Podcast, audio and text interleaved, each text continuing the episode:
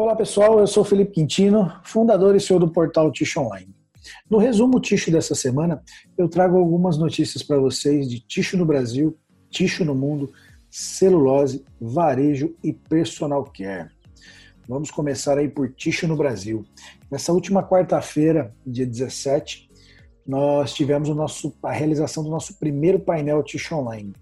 Esse primeiro painel foi focado em cortadeiras, Uh, e o tema central desse painel foi boas práticas para maximizar rendimentos e minimizar custos de produção da cortadeira. Esse primeiro painel nós tivemos a participação da Fábio Perini, da Helston, da Lubmaster e da Spray System. Então nós discutimos aí temas relacionados à cortadeira. Foi um painel, um painel muito legal, muito interessante. Uh, se você não conseguiu ainda assistir ou ouvir esse painel, ele já a gravação dele já está disponível no Tish Online, então você pode acessar e assistir dentro do Tish Online. Está disponível no nosso canal do YouTube e está disponível também aqui no podcast, tá? Então você pode utilizar a plataforma que você preferir para escutar o seu podcast e ele já está disponível aqui para você escutar. Legal? Vale muito a pena, pessoal. E até o final desse mês a gente vai ter o segundo painel Tish Online. Em breve nós vamos estar tá fazendo o lançamento. Legal?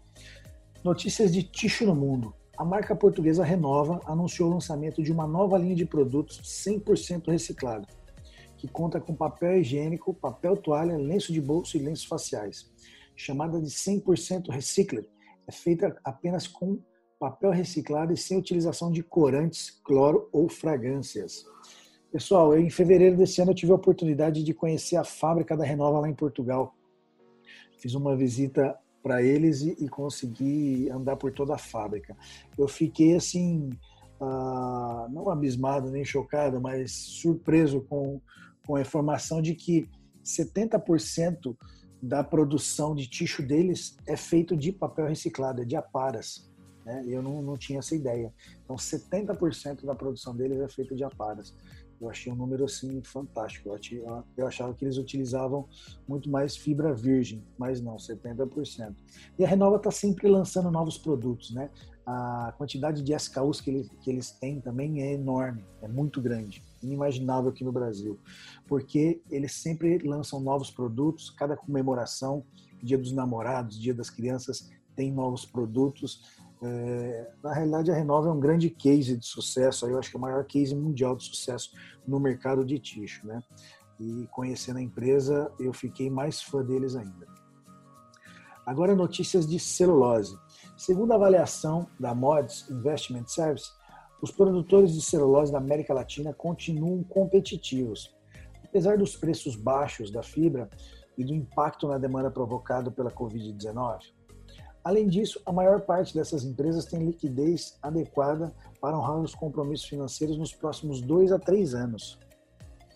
Ainda em celulose, segundo a avaliação do UBS, os embarques de celulose para a China deverão recuar 1% no segundo trimestre, na comparação anual, frente ao crescimento de 21% na mesma base visto nos três primeiros meses do ano. Para o banco, o consumo de fibra deverá continuar mostrando desaceleração em julho. Pessoal, eu fiz um talk ticho essa semana, tá aqui no podcast também para quem quiser ouvir, com o Canela da Clabin. A gente falou um pouquinho aí das estratégias da Clabin e do mercado de celulose também, como ele está hoje e qual é a previsão aí para os próximos meses. Então, se você ainda não ouviu, vale a pena uh, voltar aí um pouquinho para trás no, no, no, podcast que você vai ter esse talk ticho com o Canela da Clabin. Legal? A última notícia de celulose é referente à cidade de Três Lagoas, né, que em 2007 teve início ao terceiro ciclo de desenvolvimento, com a instalação das indústrias de celulose. É, hoje são três unidades, né, três indústrias, duas da Suzano e uma da Eldorado, e juntas elas empregam ali mais de 10 mil pessoas, direto ou indiretamente. Notícias de varejo.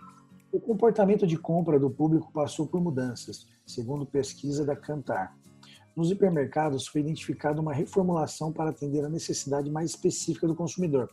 Já no atacarejo, a transformação está relacionada ao atendimento, não apenas das compras de estocagem tradicionais nessa loja.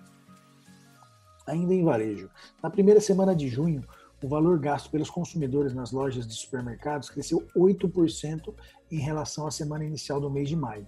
A quantidade de itens na cesta de compra subiu 10% na mesma comparação, segundo dados da Horus. Personal Care, pessoal. A Omo lançou aí recentemente, a Omo, que é da Unilever, uh, um lenço desinfetante, né, que nada mais é do que um lenço umedecido.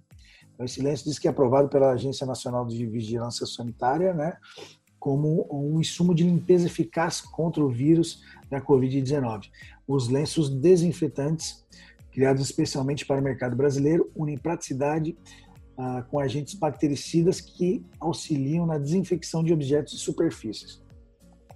A Carta Fabril também lançou esse ano um lenço umedecido com álcool 70%, né?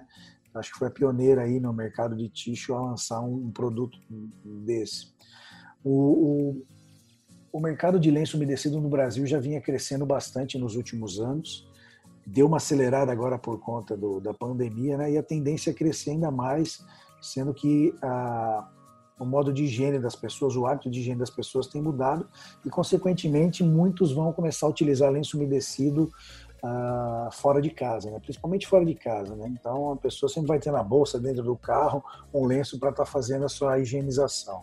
Então, é um produto interessante, é um mercado que vai estar tá crescendo e nós vamos estar tá de olho para cobrir para vocês. Legal, pessoal, essas foram as principais notícias do portal Tish Online essa semana. Um bom final de semana para todos e a gente se vê na próxima semana.